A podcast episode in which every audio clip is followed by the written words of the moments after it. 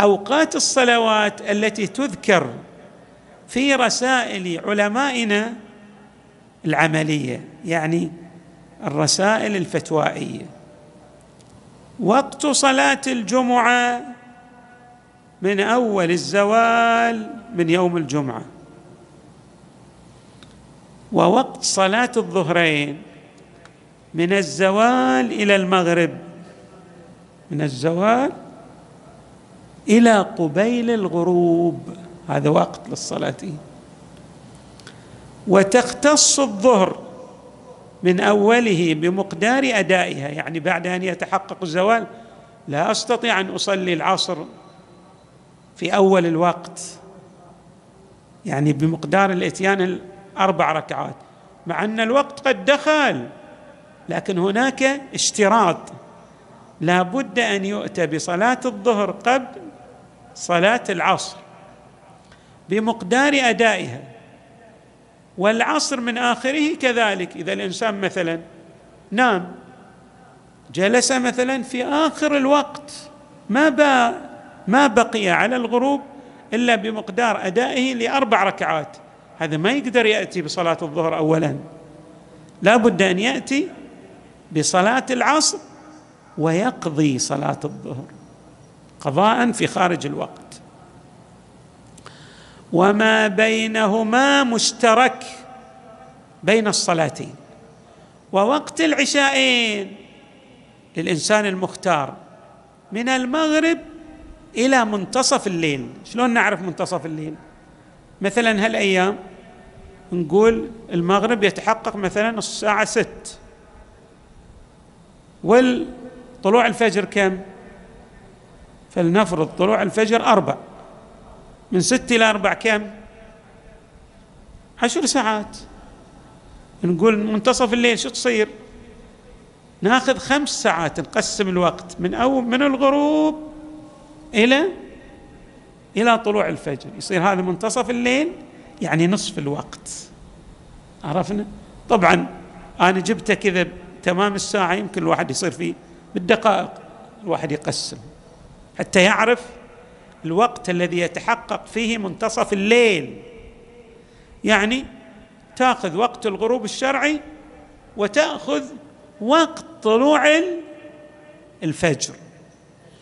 في العادة طبعا هذا التقويم التقويمات الموجودة بالخصوص هذا التقويم اللي يعني بعض التقويمات فيها دقة.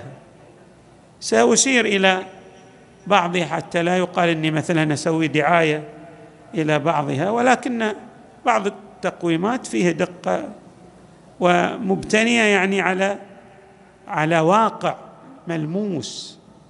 ذهب إليه خبراء وبالتالي يعني هذه لم تأتي عن فراغ. نعم. ولذلك يقول ووقت العشاءين للمختار من المغرب إلى منتصف الليل إلى نصف الليل. وتختص المغرب من أول من أوله بمقدار أدائها. والعشاء من آخره كذلك. نشوف آخر وقت من منتصف الليل اللي قلنا إذا قسمنا الوقت. هذا يصير يختص بصلاة العشاء. وما بينهما مشترك. وأما المضطر لنوم أو لنسيان أو المرأة مثلا الحائض فيمتد الوقت بالنسبة لهؤلاء الأصناف الفئات اللي نطلق عليها مضطرة إلى الفجر الصادق. مثلا امرأة طهرت قبل الفجر بربع ساعة تروح تغتسل مثلا غسلها مثلا يكفي خمس دقائق. تغتسل وتصلي المغرب والعشاء يجب عليه. مع أنه ما بقي على طلوع الفجر إلا كم؟ ربع ساعة. في هالربع ساعة تؤدي الغسل وتؤدي أيضا صلاتي المغرب والعشاء بالنحو الخفيف يعني اللي تقتصر فيه على الواجبات. نعم. دون الإتيان بمستحبات. نعم. فيمتد وقتهما إلى الفجر الصادق وتختص العشاء من آخره بمقدار أدائها. بعض العلماء مثل السيد السستاني يحفظه الله يقول والأحوط وجوبا للمتعمد في التأخير إلى نصف الليل الإتيان بهما يعني بصلاتي المغرب والعشاء قبل طلوع الفجر من دون أن ينوي نية القضاء والأداء. يعني ينوي الإتيان بالمغرب والعشاء والعشاء قربة مطلقة. يقول أصلي صلاة المغرب قربة لله تعالى من دون أن أن يضع في نيته أن هذه الصلاة أدائية. نعم. ومع ضيق الوقت يأتي بالعشاء ثم يقضيها بعد قضاء المغرب احتياطا. ووقت صلاة الصبح من طلوع الفجر الصادق إلى طلوع الشمس. طلوع الفجر الصادق متى يتحقق؟ طبعا الفجر الصادق هو بياض يخرج في الأفق وهذا البياض على قسمين. في بياض يسمى فجر كاذب يلوح هذا البياض في الأفق ثم يختفي. وفي بياض بعد أن يلوح في الأفق يبدأ يمتد ينتشر. هذا اللي بعد يتحقق الانتشار هذا نسميه فجر صادق. وذاك البياض الأول اللي يلوح ثم يختفي شو نسميه؟ الفجر الكاذب. طيب الآن جينا. وقت فضيلة صلاة الظهر. من الزوال وبلوغ الظل أربعة أشباع الشاخص. يعني نقسم ظل الإنسان إلى سبعة أقسام. إذا بلغ الظل إلى أربعة أسباع هذا وقت الفضيلة. طيب. والأفضل حتى للمتنفل الأفضل عدم تأخير صلاة الظهر عن بلوغه سبعيه. سبعي الشاخص من الزوال. لكن وقت الظل وقت الفضيلة يمتد إلى الأربعة أسباع إلى الأربعة. عرفنا؟ وراح أشرح هذا كم يتحقق أربعة الأسباع بالتوقيت بالساعة يعني بالدقائق سوف أذكر. ووقت فضيلة العصر من بلوغ الظل سبعي الشاخص إلى بلوغه ستة أسباعه. الفضيلة تمتد. يعني إلى قبل السبع الأخير. كلها فضيلة حق صلاة العصر. فالناس الآن ما يدرون عن هذا الحكم الشرعي. كثير من الناس تصور أنه بس يأذن الظهر يكون تأتي بصلاتي الظهرين. يعني الظهر والعصر هذا هو وقت الفضيلة. الأمر ليس كذلك. كما يذكر العلماء في رسائلهم العملية وهذا عليه روايات تحدد هذه الأوقات وردت عن الأئمة صلوات الله وسلامه عليهم أجمعين. والأفضل حتى للمتنفل عدم تأخير صلاة العصر عن بلوغ الظل أربعة أسباع أربعة أسباع. يعني لا يأخر عن أربعة. هذا كله في غير الصيف. الصيف شدة الحرارة القيض اللي إحنا نسميه القيض. وأما في الصيف شديد الحرارة فيمتد وقت الفضيلة إلى ما بعد المثل والمثلين بلا فصل. مثلي الشاخص ووقت فضيلة المغرب لغير المسافر. من المغرب إلى ذهاب الشفق وهو الحمرة المغربية. كم هذا؟ يبلغ راح أذكره. تقريبا حدود ساعة إلا ربع إلى خمسة وخمسين دقيقة تقريبا. يعني يختلف باختلاف الوقت. بس تقريبا من خمسة وأربعين دقيقة إلى خمسة وخمسين دقيقة في السنة. هذا وقت فضيلة المغرب. يعني فيه امتداد فيه طول. وهو أقصر الأوقات في وقت الفضيلة. لاحظنا مثلا بالنسبة فضيلة الظهر لا في وقت طويل. فضيلة العصر في وقت طويل. فضيلة العشاء واجد في وقت طويل. أقصر أوقات الفضيلة فقط صلاة المغرب اللي هي تقريبا إلى حدود خلينا نقول ساعة. بالأكثر يعني. هذا وقت الفضيلة. بعد الساعة هذا خلاص يزول وقت الفضيلة فضيلة المغرب. إلى ذهاب الشفق وهو الحمرة المغربي وأما المسافر فيمتد وقت الفضيلة عند بعض العلماء إلى ربع الليل. نقسم الليل مثلا الآن كم قلنا؟ عشر ساعات؟ يعني إلى ساعتين ونص يمتد وقت الفضيلة. إذا قلنا عشر ساعات من الغروب إلى الفجر وعند بعض العلماء مو فقط إلى ربع الليل إلى ثلث الليل. أزيد يعني. وقت فضيلة. يعني إذا كنت مسافر الآن راكب في الباص وظليت تمشي مدة ساعة ساعة ونص بعد المغرب. لكن ما بحيث مو بتتهاون. لكن مثلا ما في شيشة بنزين ممتازة ونظيفة. بإمكانك أن تؤجل إلى أن تصل إلى مثلا محطة نظيفة ممتازة وتوقف فيها وهذا وقت الفضيلة ما في أي مشكلة من الناحية الشرعية. يعني تؤدي المغرب في وقت فضيلتها إلى ربع الليل. وقلنا عند بعض العلماء إلى ثلث الليل كله فضيلة. فضيلة فضيلة لصلاة المغرب يكون ننتبه. أما وقت فضيلة الصبح فمن الفجر إلى أن يتجلل الصبح من السماء إلى أن يبدأ الإسفار هذا. يعني ما دام الظلام موجود هذا وقت فضيلة. ولذا تذكر بعض الروايات أن النبي صلى الله عليه وآله كان يغلس بصلاة الصبح. صلاة الفجر يغلس بها إيش معنى يغلس بها؟ يعني يأتي بها في شدة الظلام. بعض الناس الآن يقول لك لا أنت مثلا يكون تأجل صلاة الفجر إلى ثلث ساعة عن هذا الوقت وقت التقويم.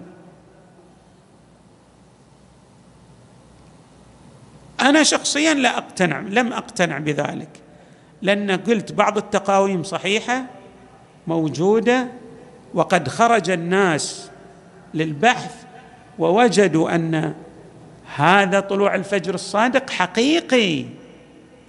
لكن وين تقدر تفهم طلوع الفجر الصادق؟ مو بالقرب من المدن هالأيام اللي فيها أضوية وكهرباء وأبراج. لا يحتاج أن تكون في بر بعيد عن المدينة على الأقل ب كيلو. وما في دخان أو شيء يعني ما في عوامل توجب مثلا ماذا؟ الغطش في الرؤية. تصير الرؤية واضحة بحيث يتاح لهذا أن يعرف خروج الوقت الصادق الفجر الصادق. هذا نقول له. ولذلك يقول. نعم. إلى أن يتجلل الصبح السماء والغلس بها أول الفجر أفضل. كما أن التعجيل في جميع أوقات الفضيلة أفضل واحد يأتي بالصلاة في أول وقتها هذا لا إشكال إنه أفضل بس وقت الفضيلة كما قلنا يمتد. وقت فضيلة الظهرين في الأعم الأغلب وقت الفضيلة في أكثر أيام السنة. الظهرين تقريبا مدة ساعتين وخمسين دقيقة. ساعتين؟ نعم. يستمر في بعض أوقات السنة وقت فضيلة شنو؟ الظهرين. نعم. بل هذا مو بوقت فضيلة ال يعني تقريبا وقت فضيلة الظهر يمتد إلى يعني ساعة ونص ساعتين إلا ربع. كله وقت فضيلة. عرفنا وقت طويل يمكن ساعتين بعد يمتد. عرفنا؟ إيه. ووقت فضيلة صلاة المغرب. يستمر مدة قلنا كم؟ 55 دقيقة 45 دقيقة ويمكن في بعض الأوقات يستمر إلى ساعة. أما وقت فضيلة صلاة العشاء يستمر مدة أربع ساعات. لو كان الليل مثلا كم؟ 12 ساعة في بعض أيام السنة. يستمر وقت فضيلة العشاء كم؟ إلى أربع ساعات. وقت فضيلة صلاة الصبح يستمر إلى قبل ظهور الحمرة من ناحية المشرق. قبل تطلع الشمس الحمرة اللي تطلع قبل الشمس كل هذا يستمر وقت فضيلة. إي. كم يعادل هذا؟ تقريبا 40 إلى 45 دقيقة يعادل من طلوع الفجر. عرفنا؟ مو هو. من طلوع الفجر إلى طلوع الشمس تقريبا ساعة ونص. يعني عندك نصف الوقت تقريبا 45 دقيقة هذا كله وقت فضيلة لصلاة الفجر. طيب.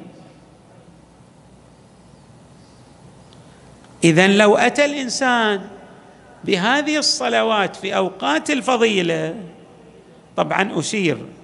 وقت فضيلة الظهر إيش قلنا يستمر؟ حدود ساعتين في أيام السنة. ويمكن في بعض الأوقات أيام السنة أكثر من ساعتين. أكثر من ساعتين وقت فضيلة الظهر. عرفنا؟ يمكن ساعتين ونص قريب كلها فضيلة الظهر يبدا العصر. خلينا نقول ساعة ونص ساعتين إلا ربع مثلا. ساعتين في الأعم الأغلب. كل هذا وقت فضيلة. بعدين يبدأ وقت فضيلة العصر.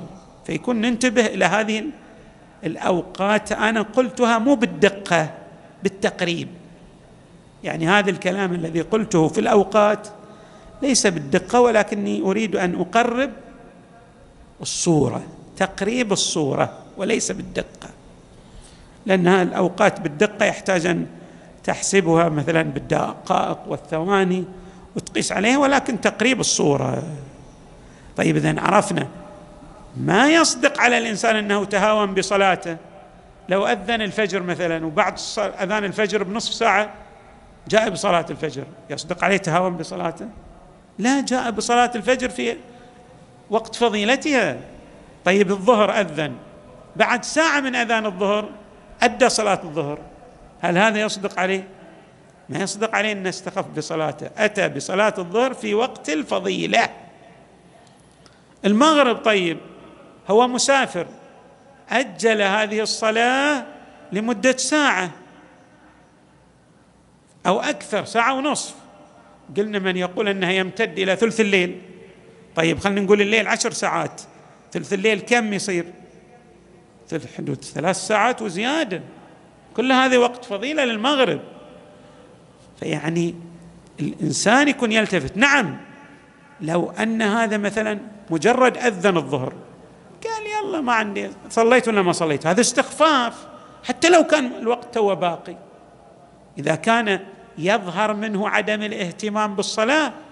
حتى لو ما لم يؤديها في أول الوقت من باب يعني ما زال وقتها باق ولكنه هو يظهر كأنه لا اهتمام له بالصلاة. هذا قد يصدق عليه أنه استخف بصلاته وإن كان وقت الفضيلة بدا توا الآن. كما يظهر ذلك من بعض فتاوى السيد السستاني يحفظه الله. اذا يكون هذا التفصيل أتيت به لماذا؟ حتى نعلم أن الإنسان في فسحة من أمره بالنسبة للصلوات خصوصا صلاة الظهر وأيضا صلاة المغرب بالنسبة للمسافر. بعض الناس تشوف يعني مثل ما نعبر يعني يقول لا إحنا ضيعنا الصلاة كذا لا. مم بالإمكان كما إذا كان الإنسان مسافر أن يرجع لمصالح لحكم قد تكون هذه الحكم عقلائية مثلا ما يد ما يقف مثلا في محطة مثلا يعني غير جيدة. فيرجع الوقوف يؤجل الوقوف إلى محطة ممتازة وهو في فسحة من أمره لأن الشارع سوغ له ذلك.